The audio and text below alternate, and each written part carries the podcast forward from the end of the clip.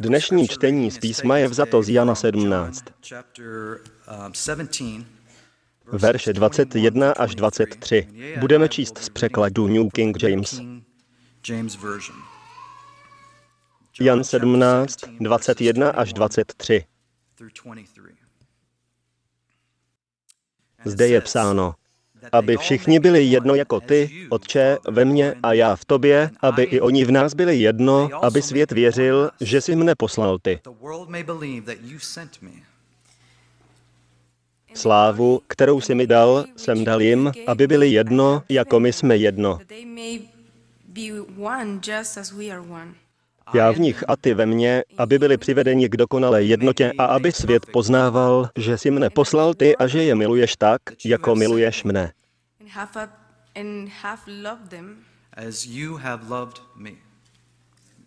Kež vám Bůh dá z tohoto čtení požehnání. Nebeský Otče, prosím, přijď se svým duchem. Převezmi nade mnou vládu a mluv pro nás. Dotkni se každého srdce. A oče, ať jsme proměňováni čím dál víc ke tvému obrazu. Modlíme se za to v Ježišově jménu a děkujeme ti. Amen. Naposledy jsme se bavili o Ježíšově poslední modlitbě před smrtí zaznamenané v Janovi 17. Kolik z vás si na to vzpomíná? Jen tak málo z vás si pamatuje? Začínáte stárnout. Takže jsme se bavili o Ježíšově poslední modlitbě. O nejdůležitější, nejdelší a nejkoncentrovanější modlitbě před tím, než zemřel. V této poslední modlitbě bylo mnoho bodů, ale podtrhli jsme si tři z nich. Za prvé jsme si řekli, že Ježíš žádal, aby mohl oslavit Otce. A jak oslavíte Boha? Skrze jeho smrt. Ježíš přišel zjevit Otce. Svou smrtí ukázal charakter Boha. Bůh je láska.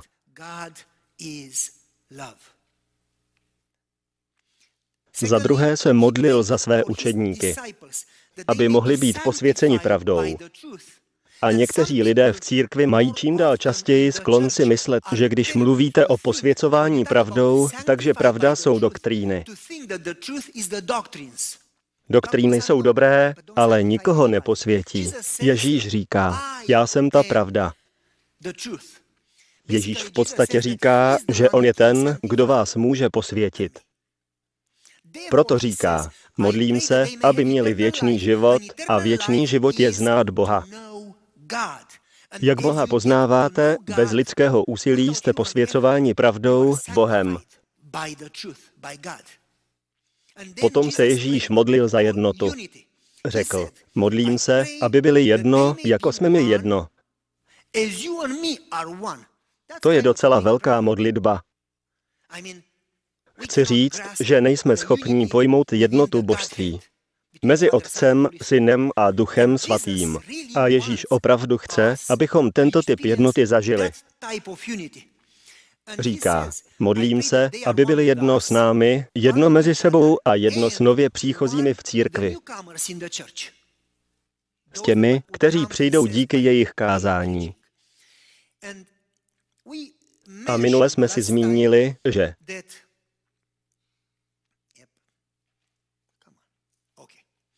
Proměna nenastane, když se snažíme překonat hřích, abychom získali vítězství, abychom byli svatí, abychom byli proměněni.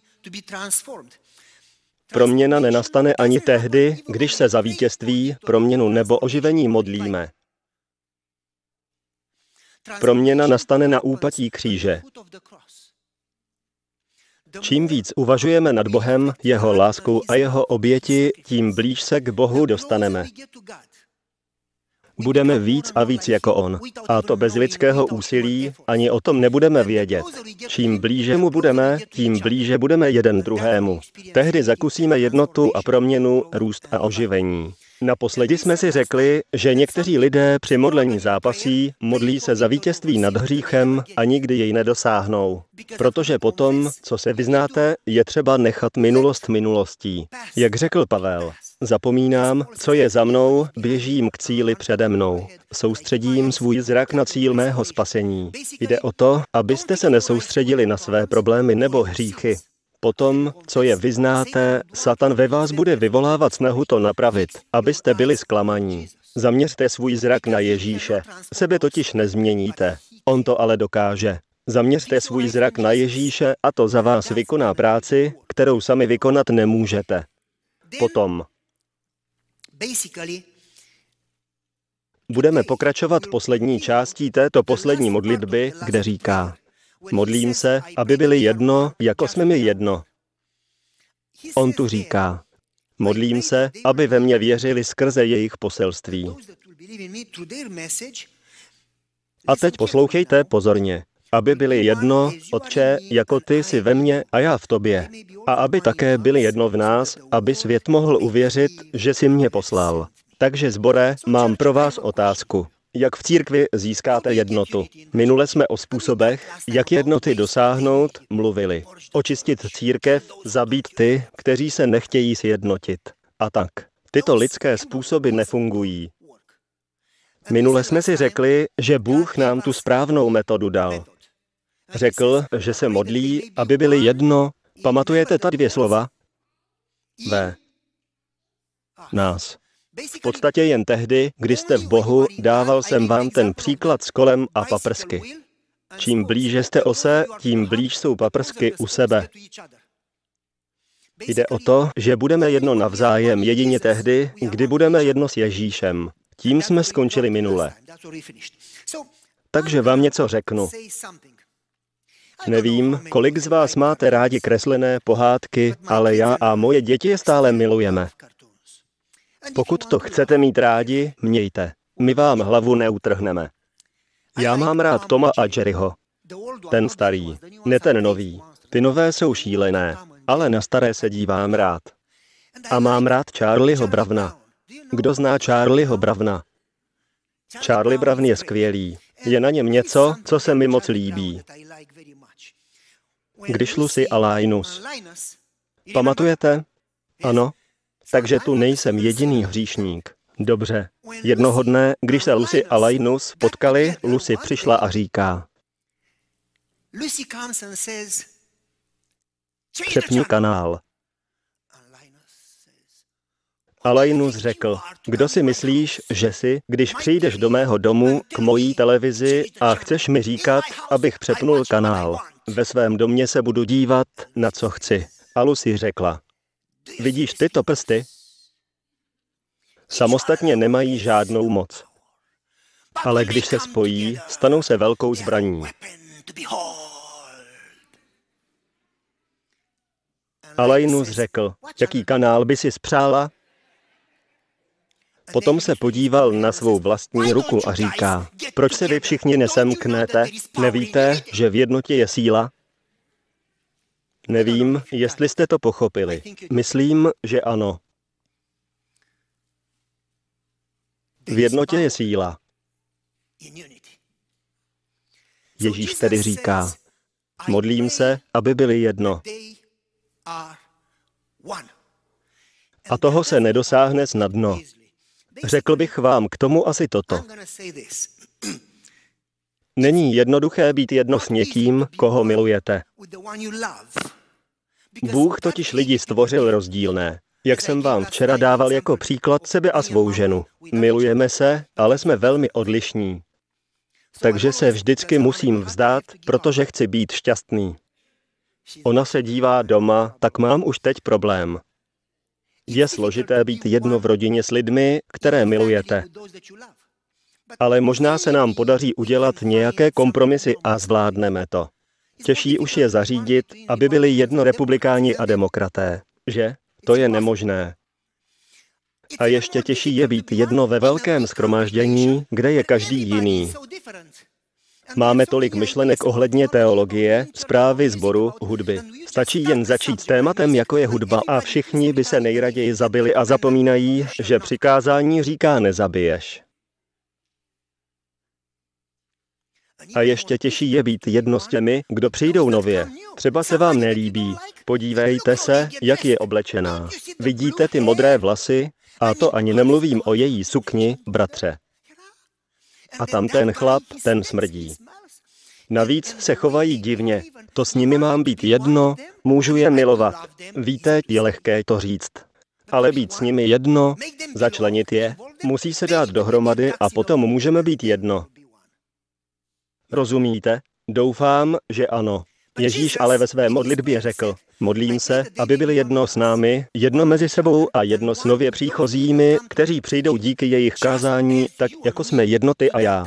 Mluví o dokonalé božské jednotě, jako jsme my jedno. Jak to chcete udělat? Víte, Ježíš se modlil s žízní, touhou a zápalem, ve své poslední modlitbě se modlil s touhou, aby dosáhli dokonalé božské jednoty.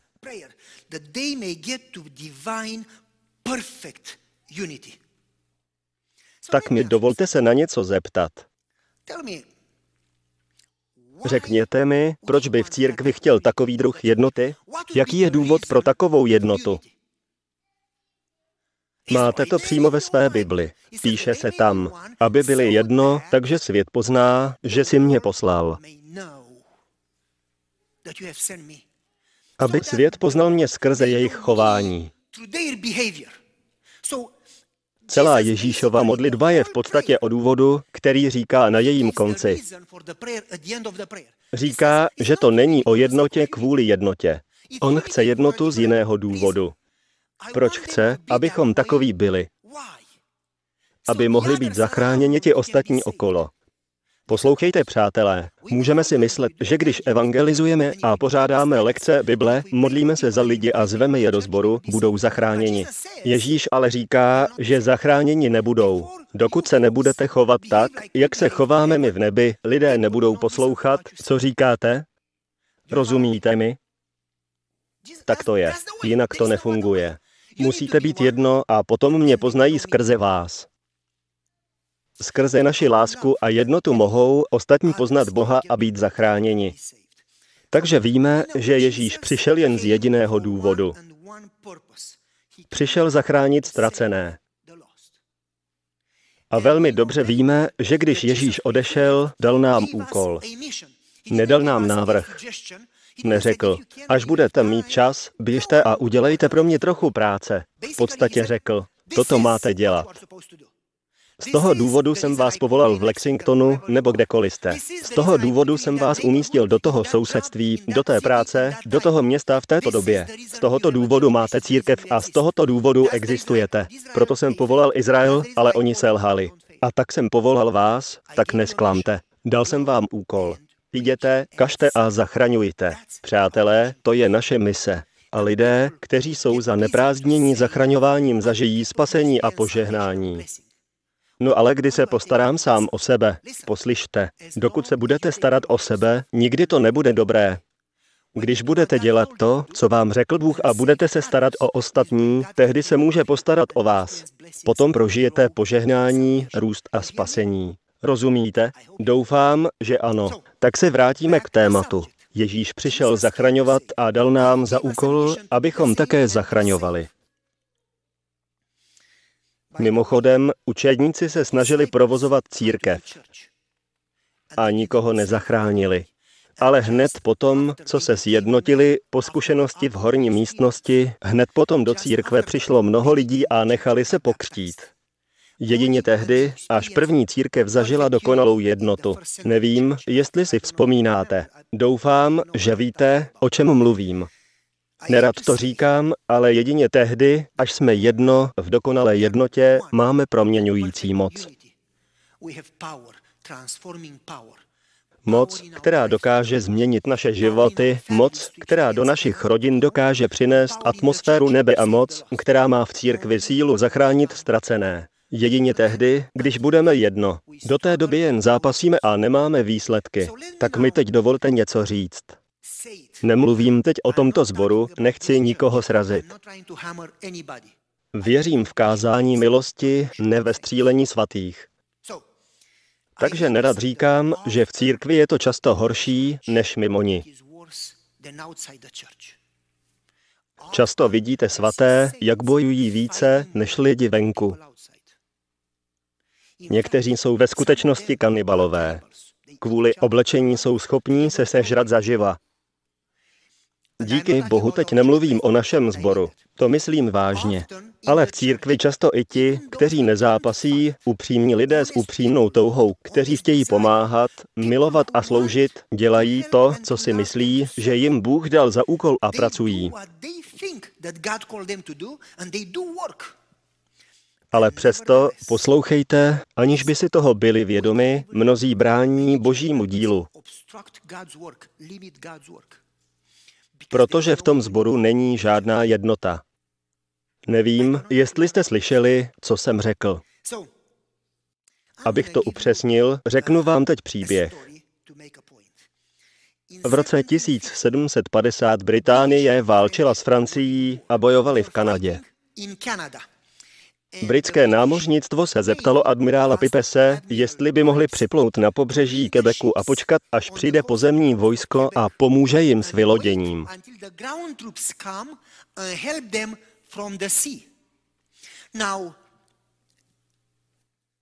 Ten kapitán, admirál Pipes, tam připlul o pár dní dříve. A jak čekali na tom moři poblíž břehu?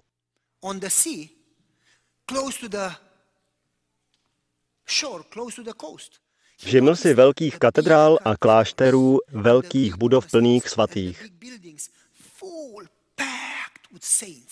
Byli všude. Bylo jich spousta a spousta a spousta. Tisíce soch svatých.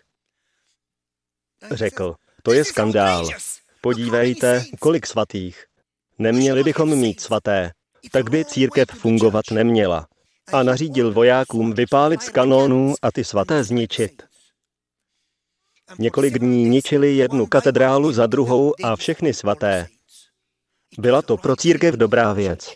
V církvi by přece neměly být ikony a svatí. O několik dní později přišlo pozemní vojsko a požádali námořnictvo o pomoc. Jenže námořnictvo řeklo, je nám líto, ale veškerou munici jsme spotřebovali na střílení těch svatých. Takže zbore, dovolte mi otázku. Nepoužíváme náhodou veškerou munici, abychom zničili svaté a až dojde na skutečnou bitvu, nic nám nezbývá? Jste si jistí, že služba, kterou vykonáváte pro Boha, je ta správná bitva? Ježíš nás totiž nežádal o nic jiného, než abychom zachraňovali ztracené. Tam je naše bojiště. A Satan bude nadšený dokonce i ze svatých pracujících v církvi, když budou dělat cokoliv, jen ne zachraňovat. Satanovi je naprosto jedno, jestli sloužíte nebo ne, pokud nezachraňujete. Takže přátelé, pamatujte, že Ježíš přišel zachraňovat. A i my jsme k tomu povoláni. Zachraňovat. A Ježíš jim dal jasné instrukce, jak toho dosáhnout, jak zachraňovat. Řekl, běžte a získávejte učedníky. Jak? On neřekl, evangelizujte, i když to je dobré a dělat bychom to měli. Neřekl, uspořádejte si církev. I když je to dobré, církev by měla být organizovaná.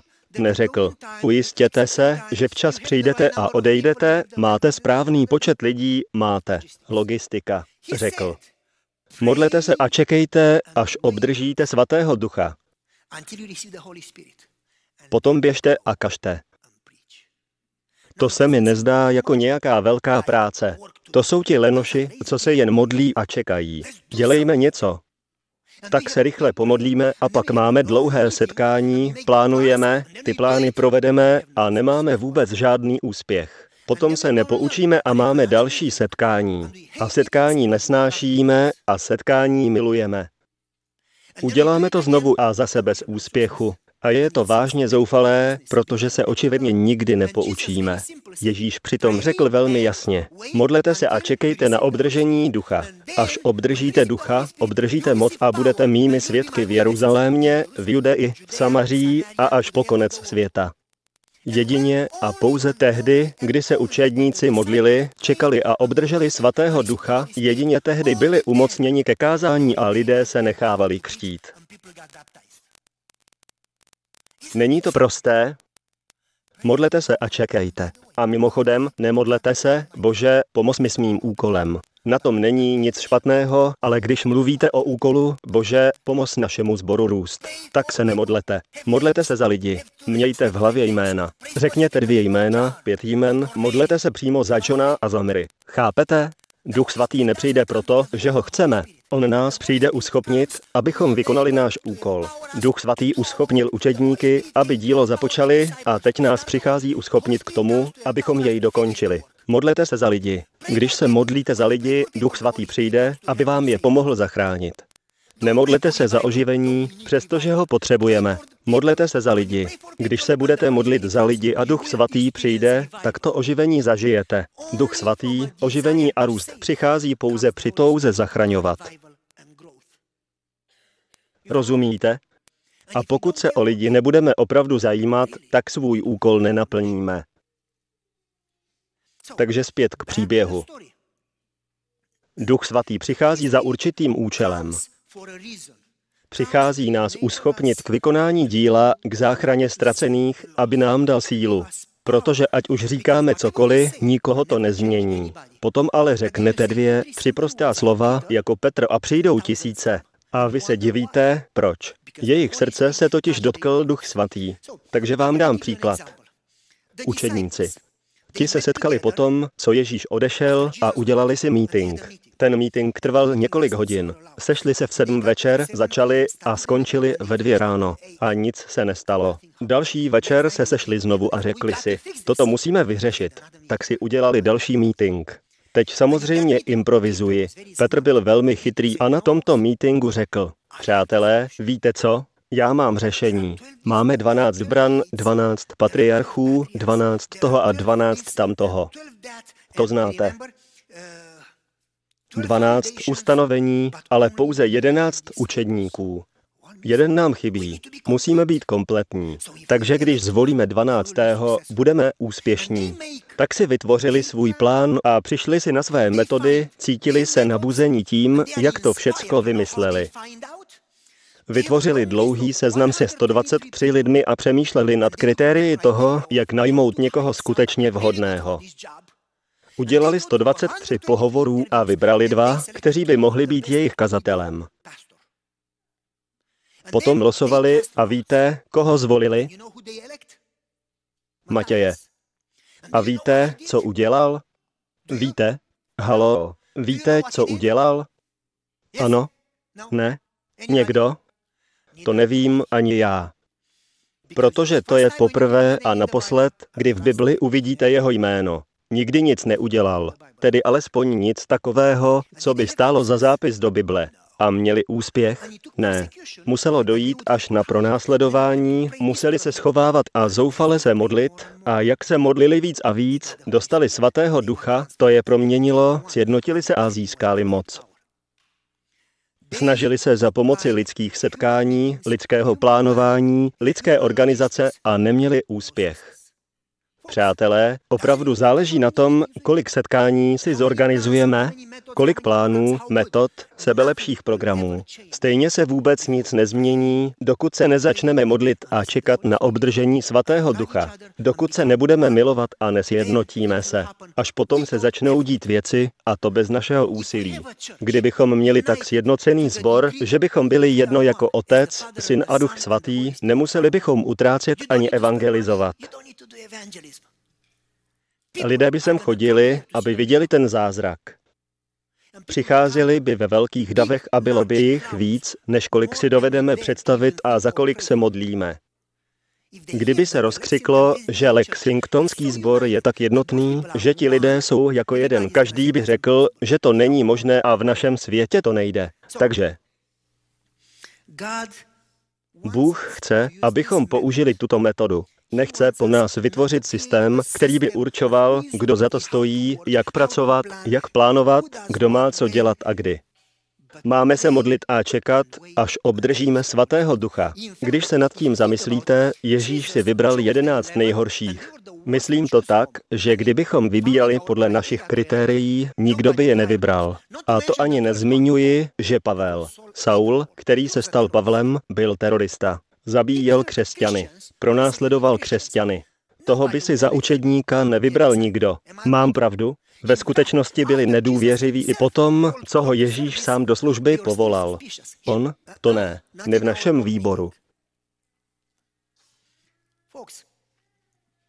Přátelé, tak často si jako církev pleteme naše misi s formami. Víme, že je to špatně a stejně to děláme.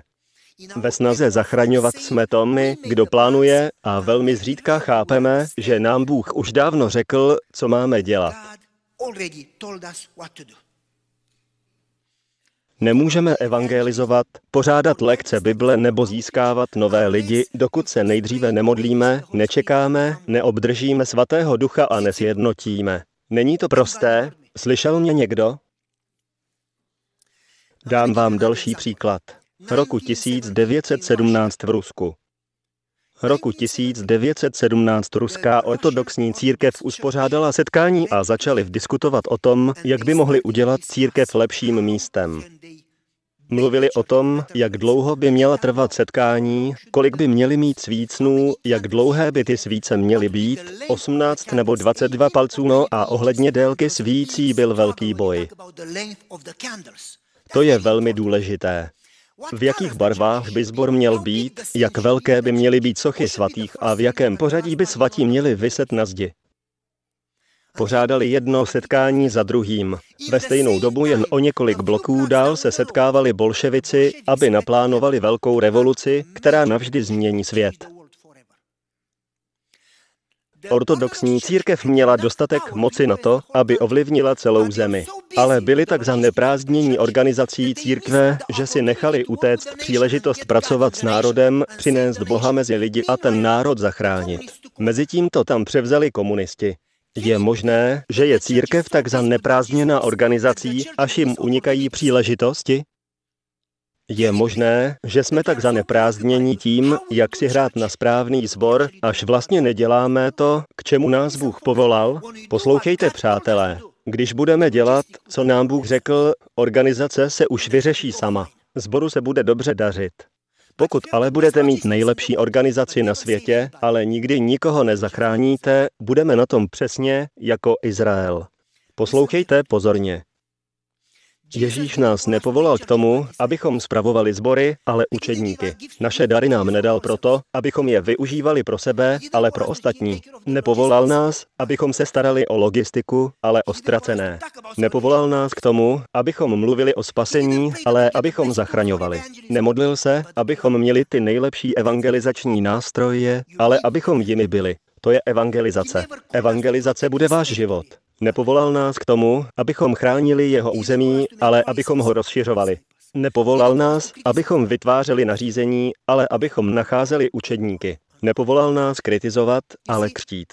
Tak bych mohl pokračovat dál a dál. Víte, když toto děláte, nezanedbávejte to ostatní. V prvé řadě prioritně, ale musíte zachraňovat. Teprve potom máte řešit pravidla. Neříkám, že pravidla jsou špatná. Chci jen říct, že musíme mít ty správné priority. Dokonalá jednota. Dokonalá láska. To je jediná metoda, která zachrání ztracené a rozroste a oživí církev. Mimochodem, Ježíš se ve své modlitbě za jednotu modlil také za ochranu. To je přesně to, o čem jsem zatím mluvil. Za jakou ochranu? Poslouchejte, přátelé. V Biblii je to tak jasně napsané. Pavel tolikrát říká, že v církvi budou vlci.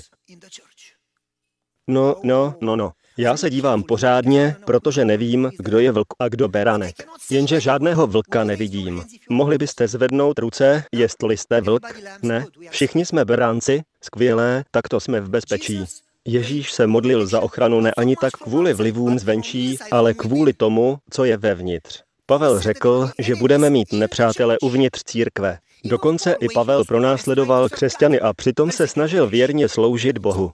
Vzpomínám si, když jsem byl mladý, byl jsem velmi, velmi, velmi soutěživý. Chci, abyste věděli, že jsem vyhrál všechny soutěže, kterých jsem se účastnil a že jsem se účastnil všech, o kterých jsem slyšel. Každý měsíc jsme měli soutěž pamatováka biblických veršů a já jsem je v mém sboru vždy všechny vyhrál. Nikdo mě nikdy neporazil, já jsem vyhrál vždy. Mývali jsme soutěže v běhu. Všechny jsem je vyhrál. Soutěž ve výdrži. Všechny jsem vyhrál. Nedokázal jsem dopustit, že bych byť jednou prohrál. Vždy jsem musel vyhrát.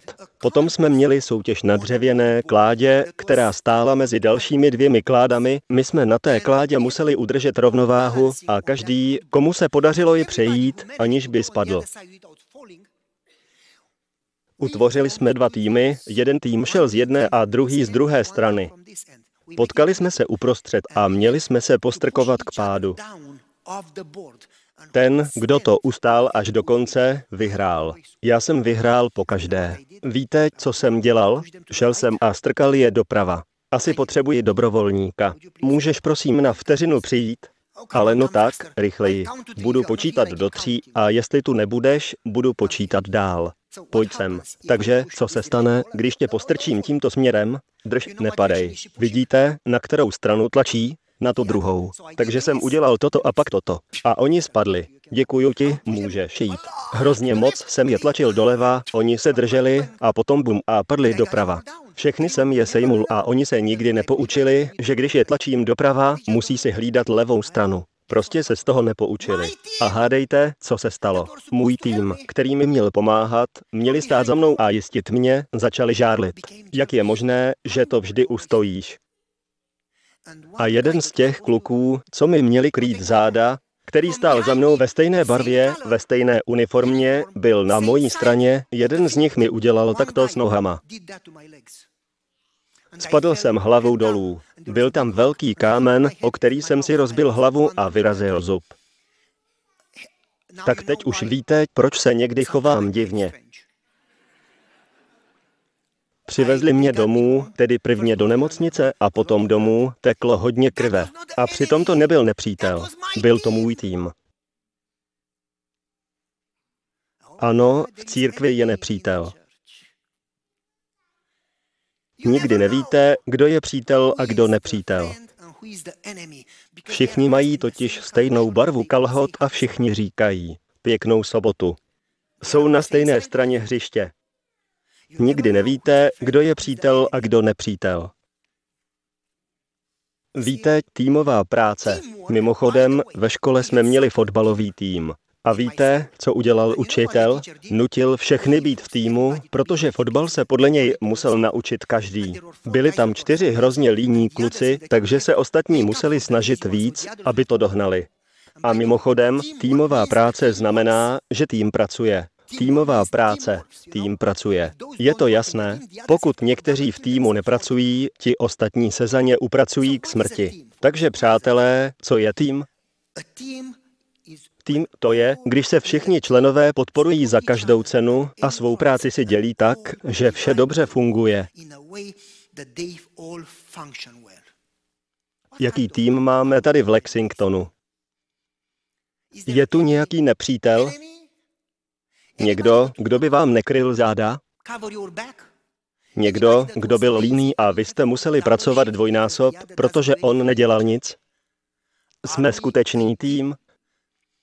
Pracujete nebo jste líní? Co?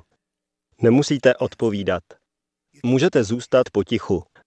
Takže dnes najdete tolik zborů. Ne Lexington, ale zbory obecně, které jsou rozdělené, energií plítvají kvůli pravidlům a střílení svatých. Spotřebovávají svou munici na ničení soch. A někteří z nich často nedělají nic. Znám zbor, kde paní říkala příběh pro děti a přinesla si papíry s obrázky. Některé z menších dětí ty papíry poničili a válilo se to po zemi. A jeden z členů rady řekl, že příběhy už nikdy říkat nebude, protože teď kvůli ní musí vysávat. Halo, vy ve sboru nechcete děti? No tak se zvedněte a vysajte. Zbor bez dětí je zbor bez budoucnosti. Dál znám zbor v Atlantě, ale neřeknu který. Už tak jsem řekl moc. Tam se lidé začali hádat kvůli nějakým pravidlům, až se porvali. Pro dva musela přijet záchranka a pro další dva policie. Lidi, to byl mimochodem zbor adventistů. Znám mnoho zborů, které nedělají nic. Žádné programy, žádná mládež, nic. Žádná evangelizace, žádné lekce Bible. Jenom nuda. Všichni přijdou do sboru, prospí kázání, jdou domů a to je vše. Ale jsou šťastní, protože dodržují sobotu. Měl bych vám říct další věc, co mám na mysli? Dovolíte mi to říct? Měl bych? Bude to asi opravdu tvrdé, protože se to týká vás. Mám to říct? Kdo řekl? Kaš, ty budeš v nebi. Když jsme naposled evangelizovali, naši lidé si spolu povídali v chodbě, návštěvníci si neměli s kým povídat a ani nevěděli, kam si sednout. Navíc měli problém projít, protože my jsme blokovali chodbu. Neměli bychom mít plné ruce práce se zachraňováním, a když už si řekl, ať kážu, tak minulou sobotu jsme tu měli návštěvníky a jedna z nich, která přišla poprvé, řekla, nikdy bych nešla do sboru, ale dnes jsem přišla a bylo to požehnání. A potom řekla, slovo od slova, ale měla jsem problém se soustředit na kázání. Omluvil jsem se za svou angličtinu a ona řekla, ne, vaší angličtinou to není. Bylo to štěbetáním v rožku zboru. Lidé si tam povídali tak nahlas, že jsem neslyšela. Tak doufám, že vy, kteří to děláte, teď pozorně posloucháte. Opravdu chcete brzdit evangelium jen proto, že ve sboru nevydržíte být sticha? Běžte domů. Ty v nebi budeš taky. Takže je toto správný způsob fungování sboru? Posunu se dál, protože nevěřím na to někoho srážet. Věřím na milost. Ale dám vám ještě jeden příklad. V Jeruzalémě roku 2002 v kostele svaté hrobky. To je kostel, kde se věří, že je pod ním Ježíšův hrob se několik křesťanských církví hádalo o to, kdo bude mít kostel nad Ježíšovým hrobem. Na tak svatém místě přece musíte být svatí, Šest různých křesťanských denominací se tak rozhádalo, že se už velmi dávno, v roce 1752, otománský sultán rozhodl vyřešit to tak, že každé z těch bojujících denominací připsal jednu část tohoto místa. Řekl, vy dostanete tuto část, vy tuto, vy tuto a všichni budete nad Ježíšovým hrobem, takže budete zachráněni všichni. No, no, no, no. V roce 2002 jeden koptský křesťan nemohl vystát, že jejich část byla na střeše a v takovém rohu, kde nebyl žádný stín a silně palilo slunce. Měl nějaké potíže s hlavou a nemohl na tom slunci vydržet a tak si posunul židli o kousek doprava mimo své náležité teritorium do teritoria etiopské církve. A etiopští dobří křesťané ho strkali zpátky. To je naše svaté místo. Ty si zůstaň na svém svatém místě. On jim řekl, ale tam příliš svítí slunce. A tak se tam postrkovali, až jeden vzal tu židli a praštil ho do hlavy. Potom vzal židli i další a praštil do hlavy druhého. Tak to rozbouřili všechny a začal svatý zápas. A tak tomu i lid pozná, že jste mými dětmi. Víte, přátelé, my toto, chvála pánu, neděláme. Ale mohou o nás lidé říci, že svět podle našich skutků pozná, že jsme jeho učedníci? Může to o nás říct Lexington? Ten zbor je tak známý svojí láskou, jednotou a péčí, že víme, že to jsou boží učedníci. Může toto Lexington říci? Víte, můžete si myslet, že Jan 13 a Jan 17 jsou různá témata. Ale mezi Janem 13 a Janem 17 je časový rozdíl dva hodiny. Událo se to během dvou hodin. Je to stejné téma. V Ježíšově době, myslím v době, kdy byla napsána Bible, kapitoly neexistovaly. Ty přišly o mnoho později. A v Janovi 13 Ježíš ve stejné řeči říká, měli by se navzájem milovat. Když se budou milovat tak, jako my, svět mě pozná. V Janovi 17 potom říká, když budou jedno, jako jsme my jedno, svět mě pozná. To znamená, že jsme jedno tehdy, když se milujeme. Láska a jednota jdou ruku v ruce. To je evangelizace. Prvně to žijete a teprve potom kážete. Když se sjednotíme natolik, že budeme jedno jako učedníci, když se budeme milovat tak moc, že nebudou žádné rozdíly. Chci zmínit toto.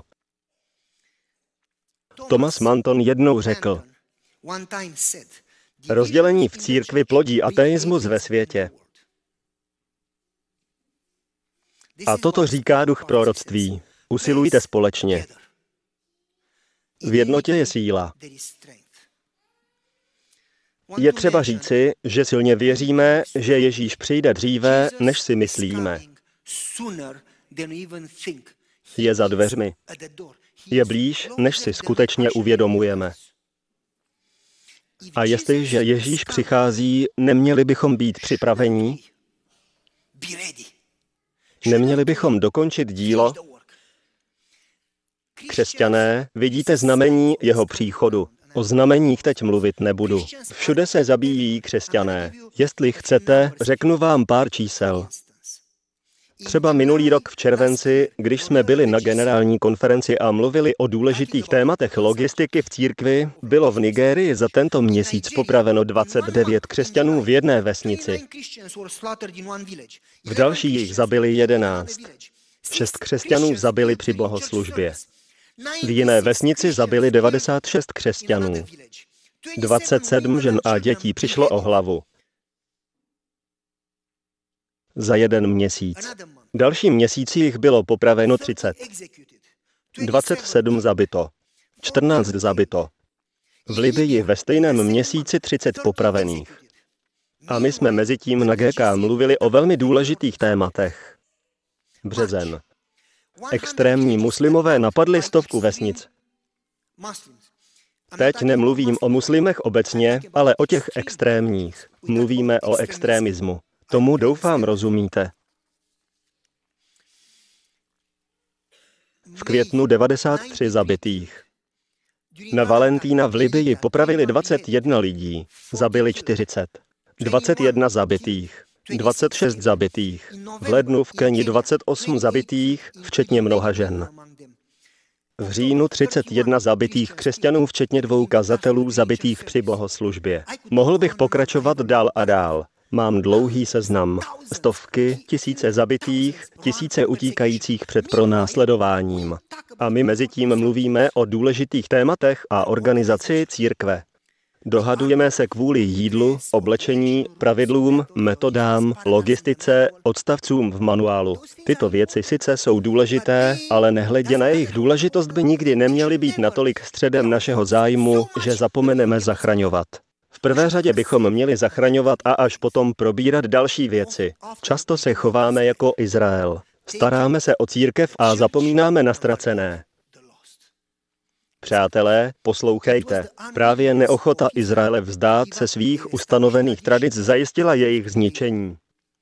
Byli odhodlaní nevidět ve svých názorech žádné nedostatky.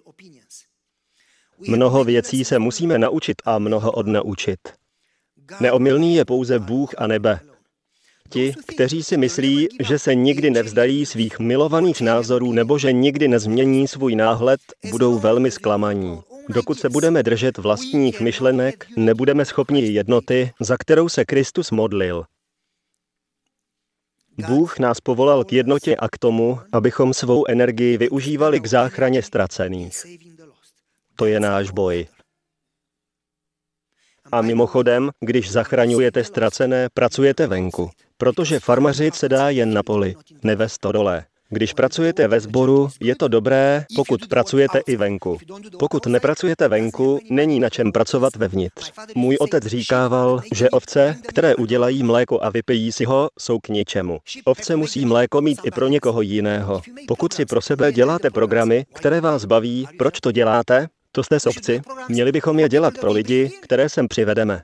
Pokud nikoho nepřivádíme, nepořádejme programy. Jinak sloužíme jen sobě. Vím, že to zní tvrdě, ale je to naše práce. Chtěl bych to tak nějak uzavřít. Naučil jsem se něco o eschatologii. Víte, co to je? Je to studium událostí posledních dnů.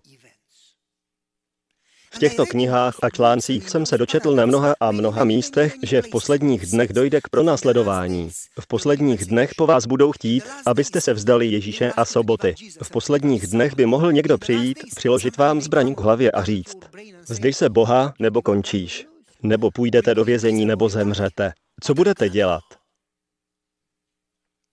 Já se na ty dny chci připravit. A nikdy nepřemýšlíme nad tím, že příprava je o záchraně ztracených a práci pro ostatní. Zachránění budou pouze ti, kdo se zapojí do zachraňování. Ti ostatní nevydrží. No a potom jsem četl, že až pro následování nastane a teď mi věnujte pozornost. Ti, kteří nemysleli vážně své oběti pro boží dílo, které neprobíhá ve sboru, ale venku na farmě. Ti, kteří se nezapojili do díla, během pronásledování sbory opustí a mnozí jiní. Četli jste ty odstavce? Přijdou a v církvi je nahradí. Takže velký dav církev opustí a jiný dav přijde dovnitř. No, přátelé, když se nad tím zamyslíte, že mnozí opustí církev a jiní přijdou, aby je nahradili, znamená to, že z církví bude zatřeseno a že se vyfiltruje. Potom se tam píše, že až potom, co se církev otřese a vyfiltruje, vznikne skupina lidí, kteří budou jedno v lásce. Jedině tehdy bude mít Bůh možnost přivést do církve další. Potom přijdou velké davy. Vidíte to tam? Přijde to jedině tehdy, až mezi námi zůstanou ti, kteří to myslí vážně a sjednotí se. Budou se milovat, pracovat jako jeden, stejně jako Bůh pracuje v trojici. Jedině tehdy Bůh do církve přivede davy. Do té doby můžete pracovat. Co mi to v podstatě říká? Někdo by mohl říct, že máme počkat na pronásledování. Ne, když budete čekat, nebudete připraveni. Mně to říká. Zaneprázdněte se zachraňováním ztracených. Protože potom, když se modlíme za ostatní, když čekáme na Ducha Svatého, když zachraňujeme ztracené, sjednotíme se. Když se přiblížíme k Bohu, přiblížíme se jeden k druhému. A potom, když přijde tříbení, ustojíme to. Přátelé, uzavřu to příběhem. Zřejmě ho znáte, protože máte rádi zápasy. Poslouchejte. Trenér před velkým zápasem pronáší řeč v šatně. Při této řeči má každý hráč v týmu, nevím, jestli jste to viděli, takový krátký provaz na klíčence. Víte, na co ten provaz mají? Trenér pronáší řeč a říká, chci, abyste se podívali na zbytek svého týmu. Chci, abyste si představili, že jste na vrcholu hory s útesem, pod kterým nic není. Tisíce metrů volného pádu. A vy tam visíte na tom krátkém provazu. Závisí na něm váš život. Vy se podíváte na druhý konec toho provazu a uvidíte svého spoluhráče, jak vás drží. Když se rozhlédnete, koho byste chtěli mít na druhé straně toho provazu? Když se rozhlédnete po sboru, Udělejte mi laskavost. Rozhlédněte se okolo sebe, doleva a doprava. Podívejte se na partnera, na děti, na přátele, na svůj sbor. A teď si v duchu řekněte jméno. Neříkejte to nahlas. Řekněte si v duchu jméno člověka, kterého byste chtěli na druhém konci toho lana. Jste schopni najít jednoho, dva nebo tři lidi, o kterých víte, že navzdory bolesti v ruce, krvácení, vyčerpání, únavě, navzdory jakékoliv zkoušce, budou držet to lano za každou cenu. Jaké je to jméno? Najdete jednoho, dva nebo tři, kteří i kdyby se měli spotit, něco si zlomit nebo dokonce zemřít, tak vás nepustí? Kdo to je? Najdete jednoho či dva? Pokud ano, řeknu vám, že to nestačí, protože až budete vysit, to dva u vás zrovna nemusí být. Dokud nebude lano držet celý tým, každý ve sboru, za každou cenu, nejsme jednotní. Ježíš na kříži. Ježíš na kříži to lano nepustil. Držel ho navzdory krvácení, navzdory vyčerpání, navzdory faktu, že ho lidé, pro které to lano držel, opustili.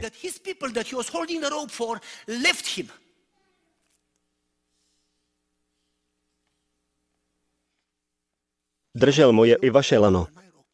Držel ho za každou cenu a nepustil.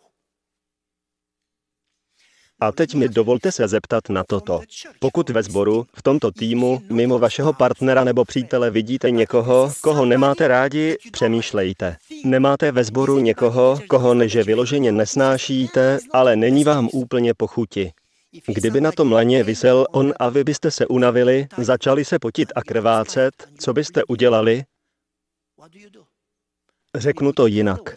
Kdybyste vyseli vy a držel vás ten člověk, kterého úplně nemusíte, držel by vás za každou cenu?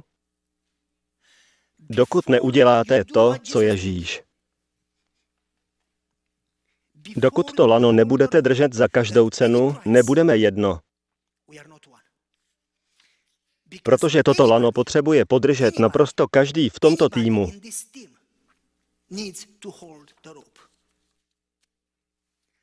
To je jednota, o které Ježíš mluvil. Nehledě na vaše pocity ohledně někoho, pokud tyto pocity nepřekonáte, dokud to leno nepodržíte i pro ně, nejste Ježíšovi děti. On ho pro vás držel navzdory tomu, co jste udělali. Držel ho navzdory bolesti, krvácení, plivání, navzdory všemu. Stále to lano držel, Poslouchejte, přátelé, Bůh vás nepovolal k vytváření pravidel, ale k vytváření učedníků. Povolal vás k tomu, abyste milovali, byli jedno, drželi lano, abyste zachraňovali. Dokonce i ty, kdo vás urazili nebo vás ranili, i ty, které nemáte rádi a se kterými nesouhlasíte. Povolal vás k tomu, abyste je milovali a zachránili. Jedině tehdy náš zbor poroste. Bůh tedy dnes vyzývá tento sbor. Začněte se chovat přesně tak, jak to po vás Ježíš chce. Začněte dnes. Musíte se rozhlédnout a ujistit se, že každého ve sboru milujete tak moc, včetně těch, se kterými nesouhlasíte a těch, kteří vám ublížili, že je milujete tak, jako je miluje Ježíš. Začněte do nich investovat a zaměřte jim hledáček na hlavu. Nemyslím do opravdy. Začněte do nich investovat, začněte se za ně modlit. Dělejte to, co chcete, aby dělali oni pro vás. Jde o to, jestli vyslyšíte Ježíšovu modlitbu, sjednotíte se, protože dokud se nesjednotíte, k žádnému oživení a růstu nedojde. Až se sjednotíme, získáme nejlepší nástroj, jaký může církev mít, abychom zachránili ztracené. Pomodleme se.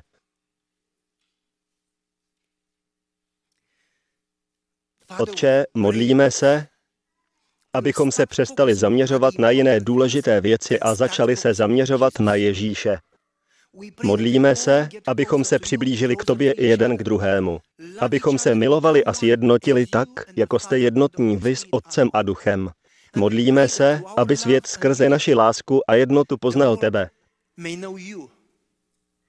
Aby mohli být zachráněni ti, kvůli kterým tady jsme. Prosím, pomoz nám, protože se modlíme v Ježíšově jménu. Amen.